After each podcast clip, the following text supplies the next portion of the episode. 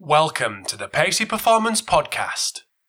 Today, I'm speaking with Senior Lecturer in Sport and Exercise Physiology at Leeds Beckett University and Research and Innovation Manager at the RFL, Ben Jones.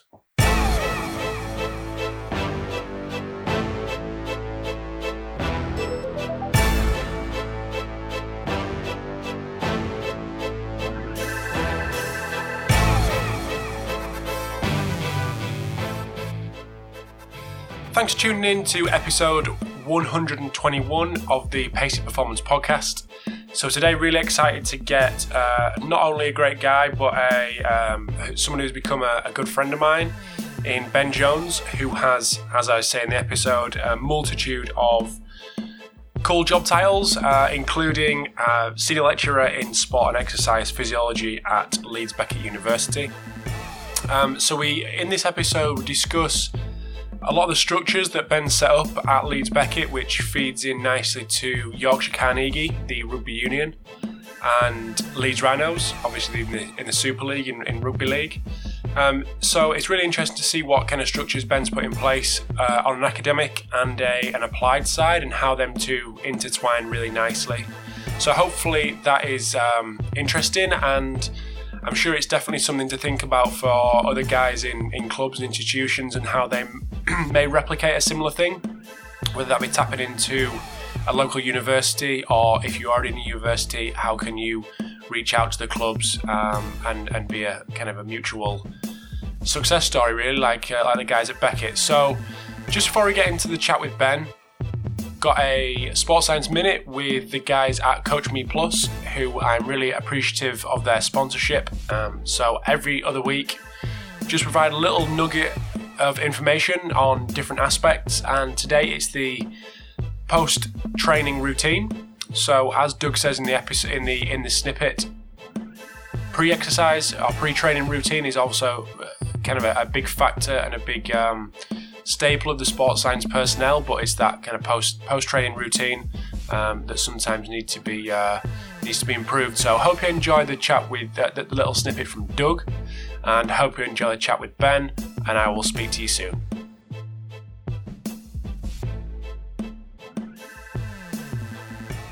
Hi, this is Doug McKenney from Coach Me Plus with your Sports Science Minute.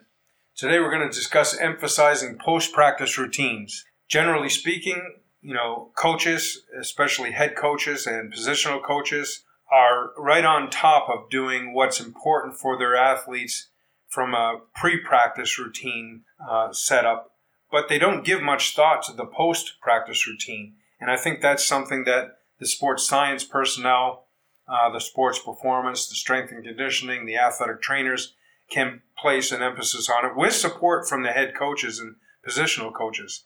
It's just as important. As soon as practice is over, the preparation for that next session begins. You know, there are a lot of things that can take place here that are really important. All athletes should have a plan of action that continually puts them in a better place to be elite performers. And that plan of action is very similar to what you would do on the front end. You know, basically you come in and you're going to weigh in so that you know what your pre-practice weight is. You're going to get needed treatments in the training room. You'll fill out a wellness questionnaire, jump on a bike or a treadmill, begin your warm-up. As a team, do a dynamic active warm-up, statically stretch, and then practice begins.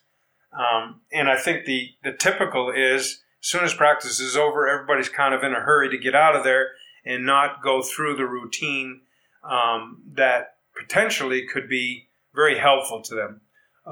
You know, obviously, we want to focus on hydration, on glycogen repletion, but it begins certainly by weighing out. You go and you weigh out. Okay, now I know I've lost 4 pounds. I can begin to replace that fluid loss with electrolyte-rich drinks. While I'm doing that, I can go in and get a contrast bath. I can roll. I can stretch. I can fill out a post-session RPE. I can, you know, do all sorts of cool-down type stuff that actually elevates my chances to perform better the next day. But I think the key component here is that it has to be emphasized by the sports performance staff, athletic trainers, and you can actually design and implement something for the athlete, share it with him, go through it with him, so that he sees as much value in the post-practice routine as he does in the pre-practice routine. Thanks for tuning in to the Pacey Performance Podcast. So this evening I have the pleasure in speaking with Ben Jones, and I'm just going to reel off the three job titles that I've got written down. So we've got Senior Lecturer in Sport and Exercise Physiology at Leeds Beckett, Research and Innovation Manager at the RFL, and Head of Academy Sports Science, S&C and Research at Yorkshire Carnegie. What a set of job titles. Welcome to the podcast, Ben. Thanks, Rob. How are you? No, I'm good, mate. It's good to have you. So three job titles. Yeah. Just want to give us a little bit of a background on you and maybe a little bit about each of them job titles. Yeah, definitely. So I started within academia, doing my degree, doing my master's. During that time, started working in professional sport, then struggled to get a job in professional sport, so opted for the option of a PhD and engaged in research. My PhD was pretty lab-based. I started working in professional sport. Then I was successful enough at getting, or lucky enough to get a job at university, at Leeds Beckett University, where I am now. And then when I took that job, I was keen to make sure I kept a foot in the applied world. So continued working at the club I was at then. And then through the research that we're doing and through my role at the university, I've managed to also take on other external consultants roles, which is why I end up with lots of job titles. So one thing I wanted to touch on, and I kind of know a little bit about it, but just want to talk to us a little bit about the kind of relationships and structure you've set up at Leeds Beckett, which enabled you to do the things like get these fancy job titles at Yorkshire Carnegie, and the influence you have kind of in the Leeds area. Yeah. I suppose I'm in a really fortunate position that the relationship between the university and professional clubs is really strong, and it's in a really strong position from a high-level management point of view, so sponsorship, naming of names on shirts, etc. But actually, where it really works is that it links on the ground as well. So we currently have a large number of joint-funded and joint-appointed staff who act as researchers and practitioners, and that's at Yorkshire Carnegie and at Leeds Rhinos. So I think where the relationship starts, probably first of all by location, by the fact that they're close to each other. So actually working between two sites at 10 minutes away isn't a problem. The way that then the relationship works is that the relationship works because of the beliefs of the people who are involved in it, that value applied research, and that's in terms of what applied research gives you from an academic knowledge generation point of view, but then in practice, what actually that gives you in terms of, I'll say competitive advantage, but I don't think that's the only reason, in terms of actually understanding probably key principles before potentially others, and where that usually becomes evident is understanding what doesn't work. When you think that something may potentially work, you do a research study and you realise it had nothing to do with that whatsoever. So it allows you, the practitioner, the person working in the field, to then concentrate on something else. And kind of that shared philosophy of valuing applied research, in addition to kind of the management, the agreements at management level, is what makes the model work really well. So you've got 12 PhDs, is it? We've the PhD journey and how we generated our project is it's grown organically. So we started in February 2014. We recruited three match funded PhDs between the university and the rugby league and rugby union club at the time, and they specifically focused on areas in nutrition, in training load, and then in youth development type work. they worked really well because what they allowed us to do was to analyse an area in depth to actually help our understanding of what we were currently doing. We then recruited 4 more PhD students in October 14, and those 4 PhD students basically aligned with the growth of Yorkshire Carnegie as an academy.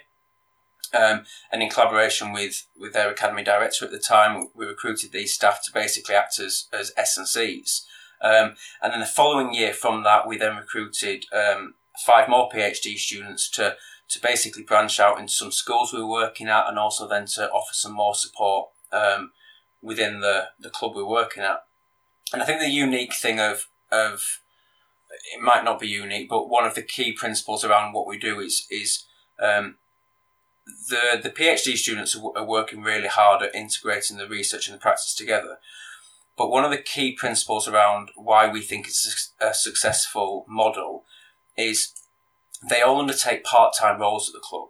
So these aren't PhD students who are doing 40 hours a week of S&C, of coaching, and then having to shoehorn research back into what they're doing. These are part-time S&C coaches or sports scientists which are working with part-time squads, so squads which are coming in 2-3 evenings a week, etc. And that allows them enough time then to answer questions properly, to then get into some of the more complex questions, to actually then progress practice within the club.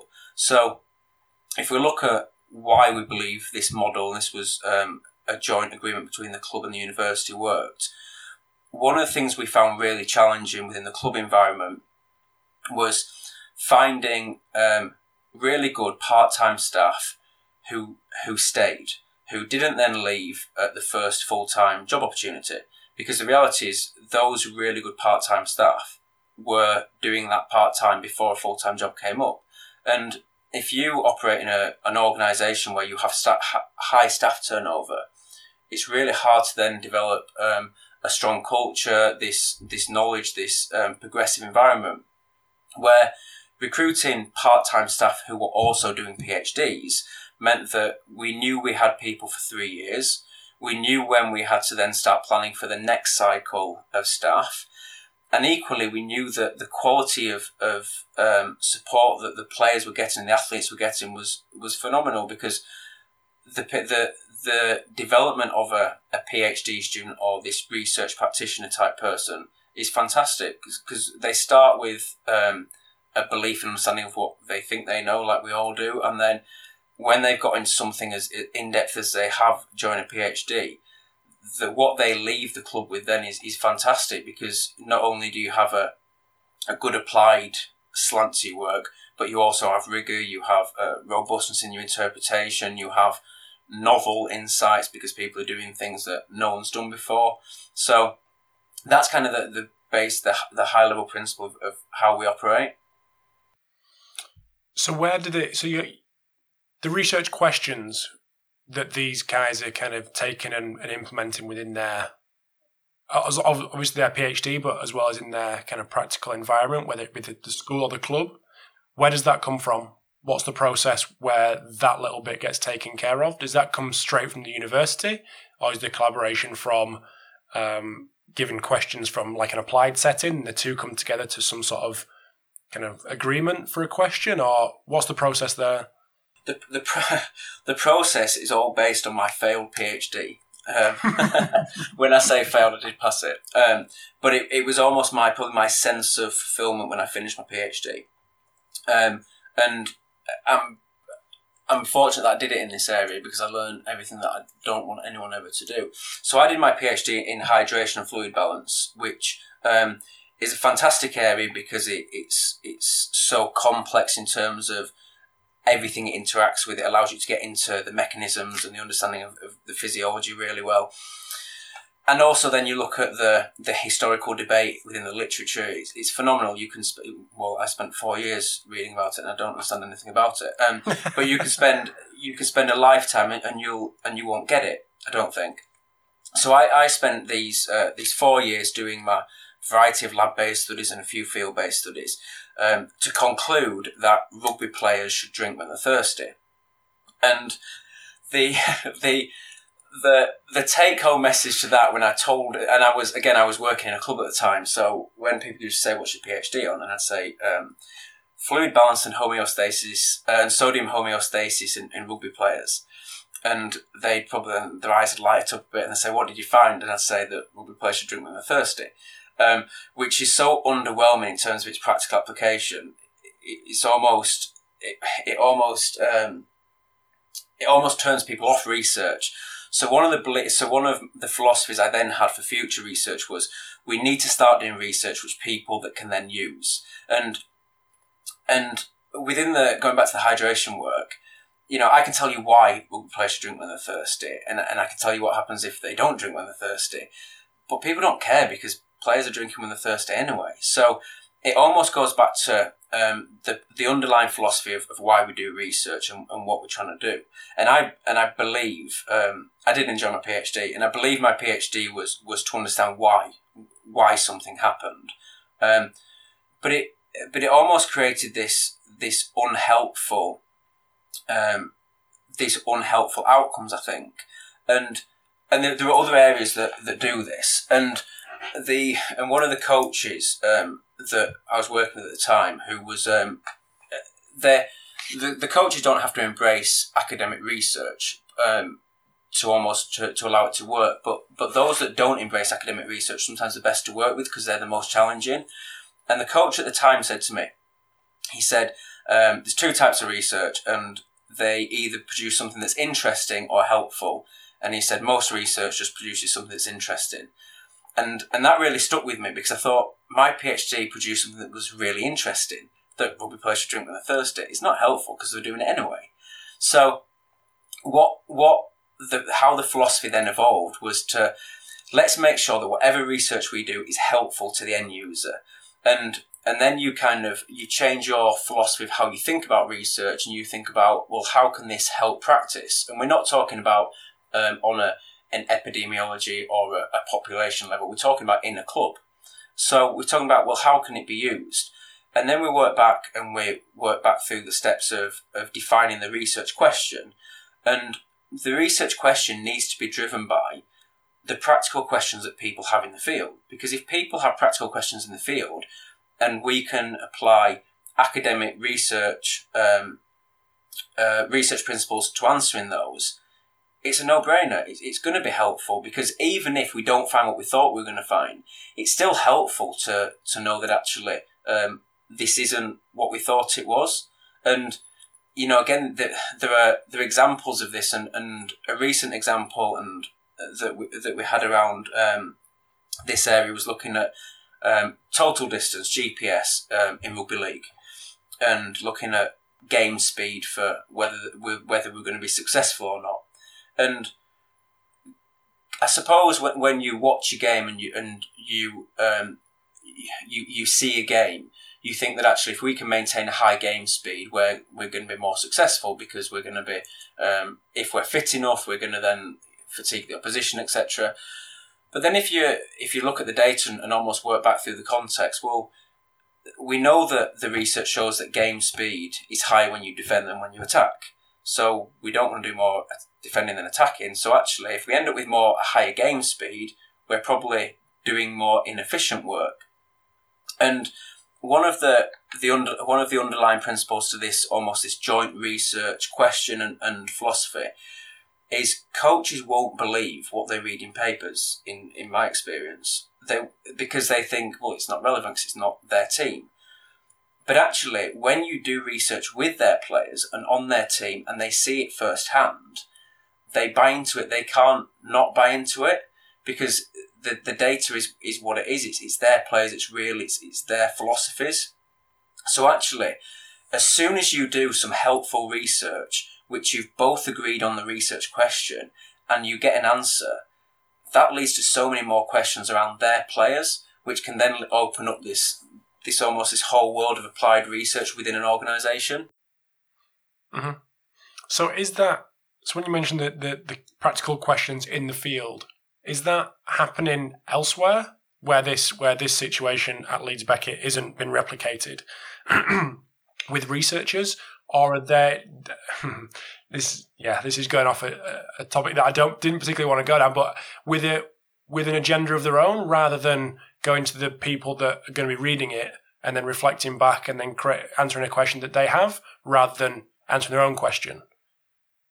You know what I mean? Yeah, I know exactly what you mean. I'll give you two examples of this, and if the reviewers of the papers are reading.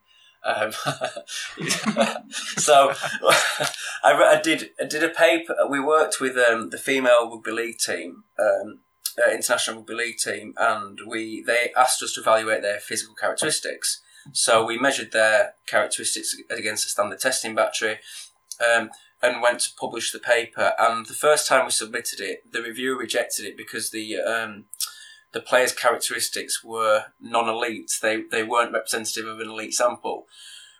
We tested the international team. We couldn't get any better. It wasn't our fault they weren't any good. But almost within the literature, it almost looked like an anomaly because we had these players which weren't. And I think the other example we had was again in rugby league, some work around hydration, and with female athletes, we got asked to evaluate their hydration status during a game. Now, our philosophy was, if the governing body had that question and asked us to answer it, we should publish it because others may have that question. And again, it was a struggle to get that published because it was a case of, well, we know what their hydration status is; they're fine. But if they were fine, why would people ask us to do it? So to answer your question without offending on anybody. Yeah, but I think it's driven by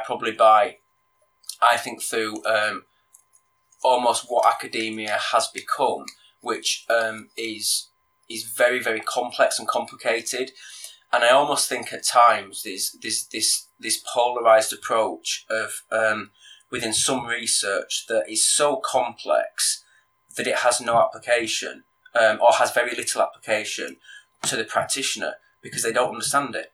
And you can argue then that it's the practitioners at fault for not being able to understand it, but actually most academics don't understand it because it's so complex. So how would we expect them to understand it? So I think that the whole question of, are others doing it? Yes. Are a lot of people doing it? No. Why don't a lot of people do it? Because one of the reasons is within academia, our KPIs in terms of what we need to do for the institution. The applied research doesn't typically get published in, as we'll say, high impact journals, which are how sometimes research is determined based on its quality. So some people are possibly turned off by it, where actually once you create a model in terms of you see its impact and how people use it, it's unclear why you wouldn't do it this way, and I think that's one of the key things that in terms of the success and why we will continue doing it this, because people use it and people actually take the research and apply it within the field. And I think that the first criticism there was probably academia potentially making some things overcomplicated, but then the other side of it is that historically practice hasn't been receptive to research. And if I'm an academic who's doing research, why would I spend my time doing research with somebody who doesn't want to use it? So again, you've got kind of these two ends of the continuum between something that's overly complicated so the practitioner doesn't understand it, therefore won't use it, therefore the academic is turned off by, well, I'm not going to waste my time trying to help someone that doesn't want to be helped, so therefore I'll answer my own research questions. Which kind of is an extreme example, because actually you look at a lot of work going on at the moment, and it's brilliant in terms of its usefulness. But I think that's probably the extreme of why academic research doesn't work sometimes. So the one obvious question that comes off the back of that is, how can we? I suppose I say we, the royal we, how can you communicate that research better? Probably not in your case, less so in your case, but how can we communicate that better so coaches are more receptive to it? I would argue we don't do me personally, within the project, we don't do a good job of communicating it outside of our team. And the example of that is I was a meeting recently, and some school teachers from the south of England were there, and they were asking questions that we'd answered in our research and published, and I mentioned it, and he kind of looked at me and was like, well, how was I meant to know about that? I can't access the journals that you're publishing because I'm not an institution. So, and I know that's something that you're very passionate about in terms of sharing research. So, how do we communicate it better? I think that the research almost needs to be the best way you can share research with a practitioner is involve them in the process as opposed to involve them with the outcome.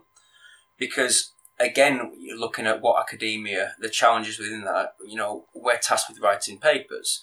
And I'll be honest, sometimes it takes longer to write a non-academic article than it does an academic article, because you need to be more creative in your writing.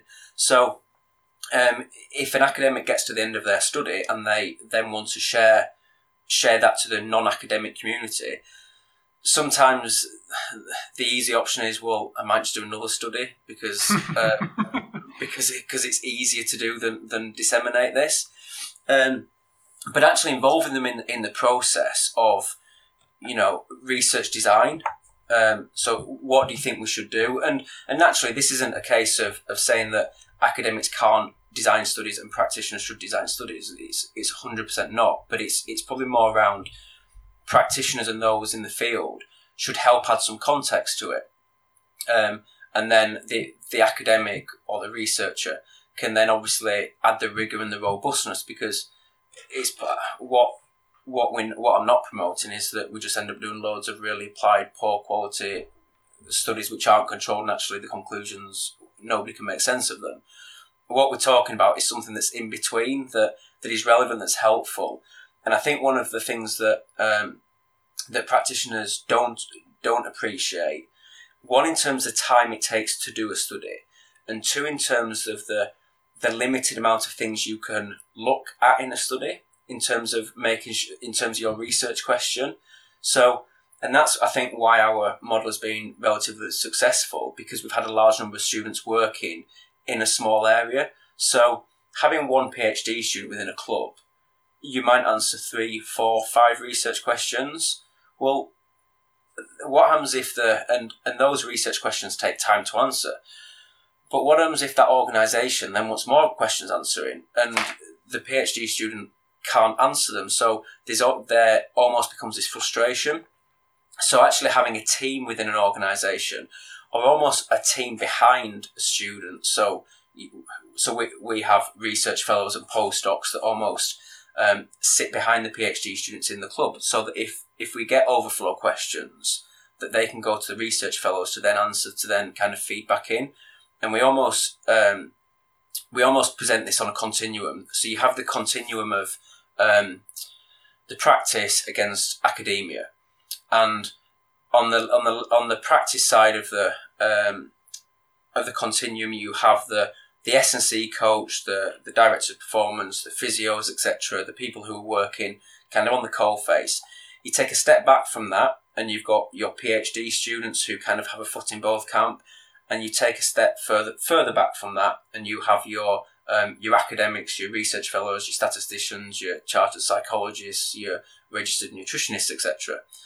And the way that you can kind of manage expectations around research questions and answers is almost using that continuum of where the question will drop.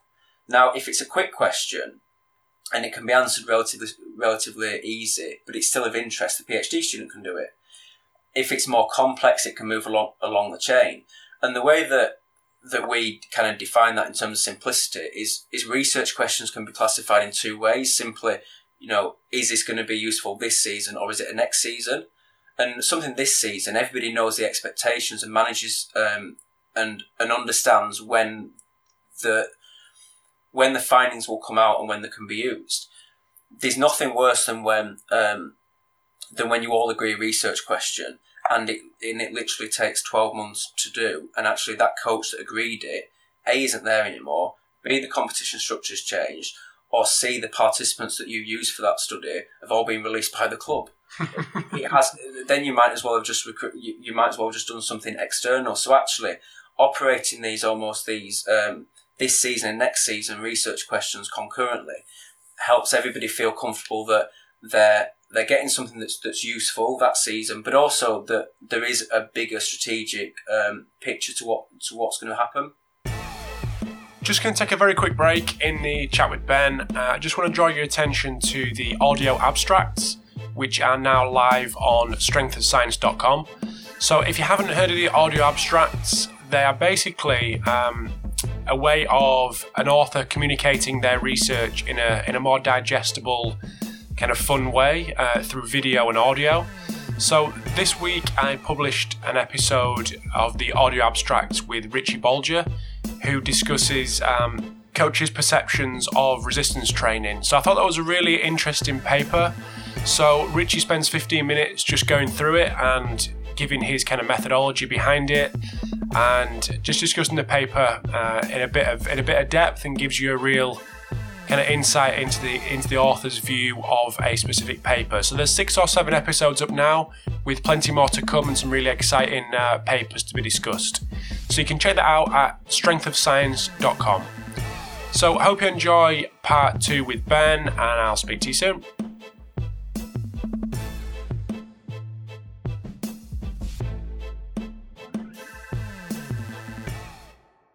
I just want to firstly mention something that you touched upon a minute ago, which was the kind of cycle of research. I've put as a little note to myself, and that, I mean, we spoke about it because I wasn't aware of how funding is gained from obviously the impact of the previous research and the little circle. Would you mind just explaining that? Because I'm not quite sure people are aware of that. Hopefully, it's not just me who's a idiot when it comes to that kind of thing, but I think that'd be useful for people. So I'll start in terms of a real basic.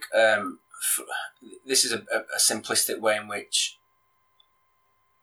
I can kind of explain the research process. So the first process would be you would create a research question. The second would be you would gain ethical approval. You'd recruit your participants. You collect your data. You analyse your data. You write your research paper. You submit your paper for peer review. If you're lucky, 12 months later, the paper's then published, and at that point, that's probably maybe the traditional academic kind of knowledge is created. Read your paper, try and understand it. Where we challenge our students on integrating that research back into practice. So, okay, take your findings and now make them stick. And if you can't make them stick, and you've done them, how's anyone else going to make them stick? And then that kind of then can be considered into the next part of the research question. So they may change their methodology slightly. Now, obviously, within that process, we need to secure funding to support research students. So that's where our kind of joint funding between a member of staff and a PhD student would fund that. But this process, this kind of this 9-step process, if you will.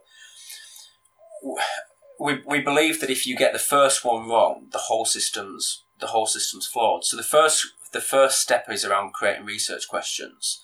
Now, if you get the research question wrong, even slightly within context, you'll struggle to then recruit relevant participants. So if I'm trying to work with a coach or a high performance director, and I come up with a research question and pose it to them, can I recruit your participants? And the question is not relevant to them. The answer is no. So what you then do, the traditional sports science, is you then recruit university students. So you then get your findings from your population group who potentially have completely different physiology to the elite athletes. You then submit your paper for peer review. It gets published.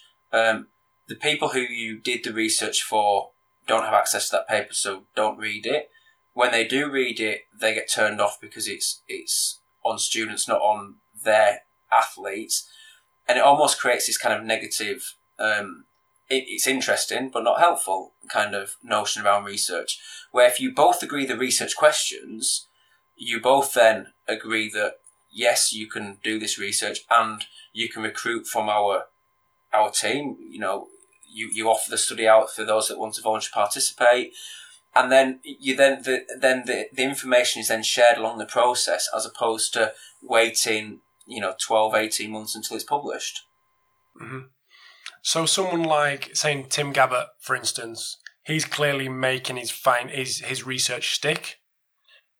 Is apart from the conference, apart from the conferences and workshops that he runs, how is future research being helped by the fact that he's making that stick now?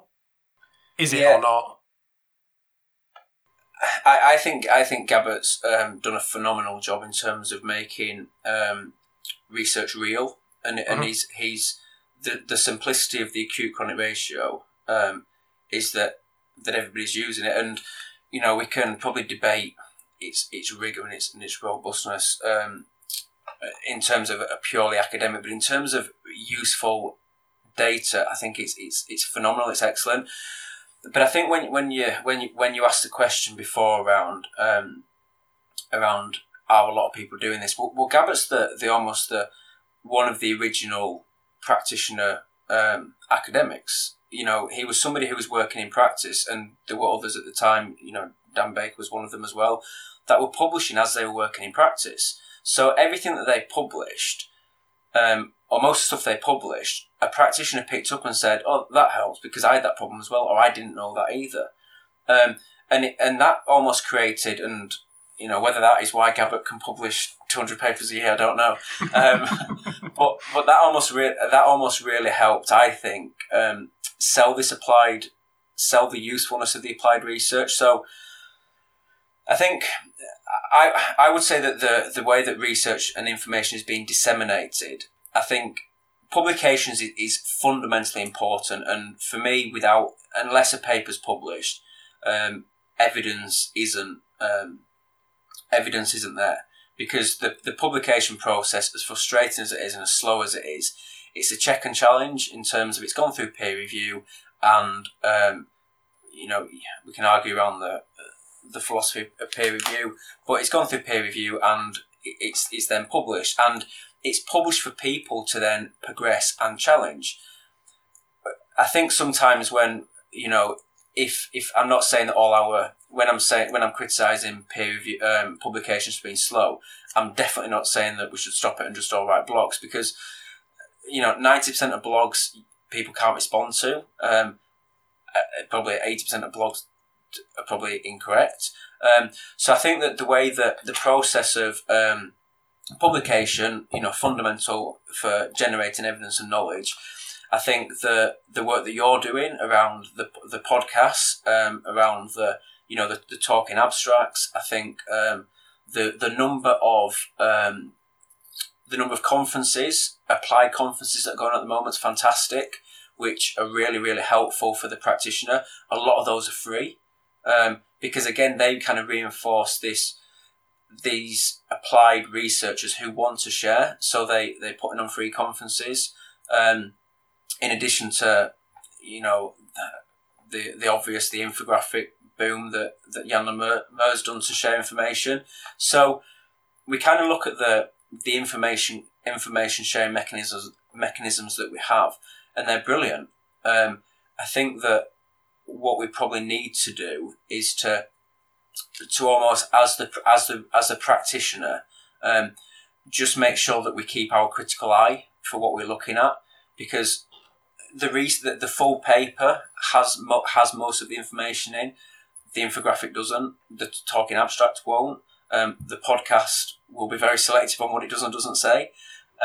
So we've got to keep that in mind, and I think that the more information sharing that goes on, the more people will become critical and actually challenge information, and therefore develop their own practice. And this is. Just while I remember, and this is definitely not teed up beforehand, this is, I was actually looking at it today, and this is something that you've done with your conference to promote the work that your guys have, the journey that your guys have gone through. Tell us a little bit about that, and I'd be interested to know, is there anything else like that is going on? the Carnegie Adolescent Ruby Research Project. Absolutely. Yeah. So, we're 100% not the first people to do it. Okay. We're probably one of the first groups to give it a name. Which was almost to give it an identity, to be honest, because we had loads of research going on that needed to sit under an umbrella term. So we came up with the CAR project because that was an almost mission statements around that to almost reinforce new students when they join the project into why we were doing it, which was fundamentally to understand more around youth rugby and also to produce helpful research that could be used by practitioners at the end. So every year we hold our annual CAR conference, which we've got this year on the 12th of March. And genuinely we do that conference to share our research outside of academic circles. And I suppose one thing that there are loads of really good academic conferences where academics share excellent research and share knowledge. But I sit sometimes in those conferences and I wonder whether it's almost a case of preaching to the choir. So I was at a conference recently where some work was being presented and it was excellent in terms of its originality, its novelty. And one of the questions from the audience was, do coaches use this? And are coaches using the finding? And the answer was no, because they didn't know about it. So we need to almost spend as much effort disseminating to non-academic groups as we do to the academic groups. And again, sharing to academic groups is really important because that then progresses research. And if research progresses, then we all hopefully know a little bit more. But actually these applied conferences that now exist for the practitioner, they're fundamental to progression of and development of practice. But I would almost argue they're probably in their infancy a little bit, and rightly so. We struggle a little bit in terms of how to pitch it because we don't want to undersell what we do by or undermine the people that come by making it too simplistic. But equally, we don't want to make it too complex that it has no relevance or translation to the person who's using it. So we're still playing about with our feedback mechanisms in terms of how can we make this accessible to all, which hopefully we're getting somewhere near. And again, I think that your work with podcasts and similar others and different ways of sharing information do that. But it's we're genuinely passionate about doing this applied research and sharing it and people using it, and it is a frustration more of myself rather than the people when I chat to people who have questions in the field that we've answered during research and they didn't know about them, and it is a challenge. So that's kind of where I'm challenging myself to actually, you know, how can we actually get that information out there and disseminate that work? Mm-hmm. So I'm just conscious of time, but there's one thing I just wanted to ask you, and this is from my experience going around to various different clubs. A lot are doing, like you said quite a while ago, everyone's doing their own little studies, whether it be on their academy or just doing their own little projects that aren't obviously going to have the rigour that going through the peer review process is going to kind of generate. But people are going to do it, and that's just the way it is. What advice would you give them guys to actually make it as useful as possible in their environment, and obviously not the rigor that's going to go for the peer review process, but just as useful as possible so they can take the conclusions that are actually almost there, if nothing else? Yeah. So Neil Potts, who's at Scottish Rugby Union, he's excellent with this, and he's so passionate about when he talks about it. He talks about sports science students going through this immense training program of understanding research, rigor control, working in the field and forgetting about it all. And I think that's the key message is remembering the key principles of research around, you know, what is your independent variable? What is your dependent variable? What controls have you got in place? And so without making it overly dry, I I think the answer is making sure that actually that the questions that they're answering are well designed, and you can answer them, because it's pointless spending time doing a research project if it's not well designed. Therefore, you get the answer to the question and you kind of shrug your shoulders because you've got no confidence in it. But I think that one excellent way of doing that would be for people to probably people in practice to reach out to academics more, because academics, being honest, especially in their area, they love doing research, and at times one thing they struggle with is finding time to collect data. So if you're in an organisation where you have a question and you have data coming out of your ears, which we're probably at that stage in the evolution where that's happening, why not align that with an academic in terms of doing some applied research? And it's a win-win for all. And I think that I believe that the applied research model really works really well, but I equally believe that some S&C coaches who aren't academic are unbelievable in terms of what they can get athletes to achieve. So it's not a one-size-fits-all that the new model is that all S&C coaches should do or have PhDs, because I don't believe that. But I think that actually having that balance of some having it and some working towards it and others not, but appreciating it, I think works really well. So last but not least, information around the CAR project as a whole and information around, you as kind of a group of actual people. Yeah, so Twitter sharing things, etc. We don't actually have a Twitter for the CAR project. So people can find me on 23 Ben Jones, which I do share most of the work through that. The research team that we've got is unbelievable in terms of their work ethic, their philosophies. So Dr. Kevin Till and I started this project a few years ago. The students that have come through, that some of which have now joined us as staff, there's honestly too many to mention. But it's a great team where we're systematic. I think where it works well is we're systematically evaluating various aspects of youth development. A lot of them overlap. The guys work together really well.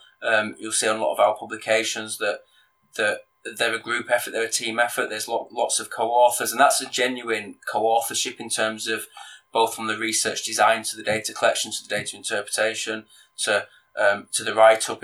It works well in terms of creating that culture. And I think it's probably similar to when you put a group of athletes together, they become very competitive against each other. Our guys won't mind me saying that they are competitive against each other in terms of who can publish the most or work the longest hours at times. So it's a great group to work with, and they lead a lot of the work themselves.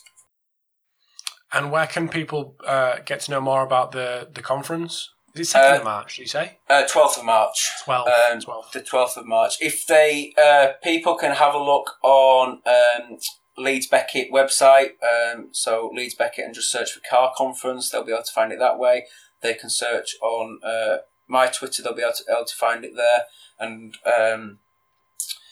I'll give you a link to share on your Twitter as well. No, definitely, because I think did Kev share it today? Yes, today Kev. Being Monday. Kev sent it today. Okay. Yeah. Okay, I'll make sure that goes out at the same time as the episode. So all good. Right, mate. Well, thank you very much for 42 minutes of your time. Pleasure. And we'll keep in touch. Yes, thank you, Rob. All right, mate. See you soon. See you soon, mate. Cheers. Bye. Thanks for tuning in to episode 121 of the Pacey Performance Podcast. Just want to give a shout out to the guys at Vald Performance for sponsoring the episode today. So they are the makers of the Nordboard and the new groin bar. So if you want to check out more about the groin bar, the hip and groin measuring device, you can go to groinbar.com, or you can follow them on Twitter at groinbar. So massive thanks to both sponsors, Vald Performance and Coach Me Plus, and hope to speak to you in episode 122 and 123 and so on, and with some great guests coming up on the show. So I'll speak to you soon.